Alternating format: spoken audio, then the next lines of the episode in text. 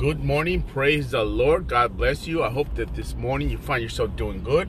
6:53 is an awesome day. I am over here in Boston working, so you have a blessed day. Praying for you. Don't forget, tonight is our later night prayer, 7 p.m. Maybe you're looking for something different. Maybe you're tired of doing the same thing, same.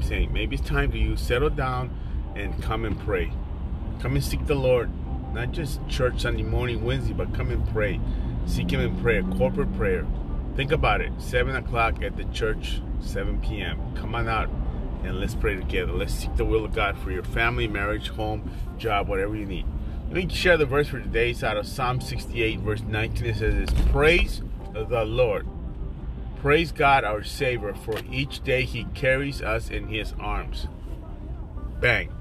Each day He carries us in His arms. We got this covered because He's got us covered. You have a blessed day today. You trust the Lord. And focus on what He's doing in your life. Let Him do it. Stop trying to do it on your own strength. Have a great day. I'll be praying for you. Amen.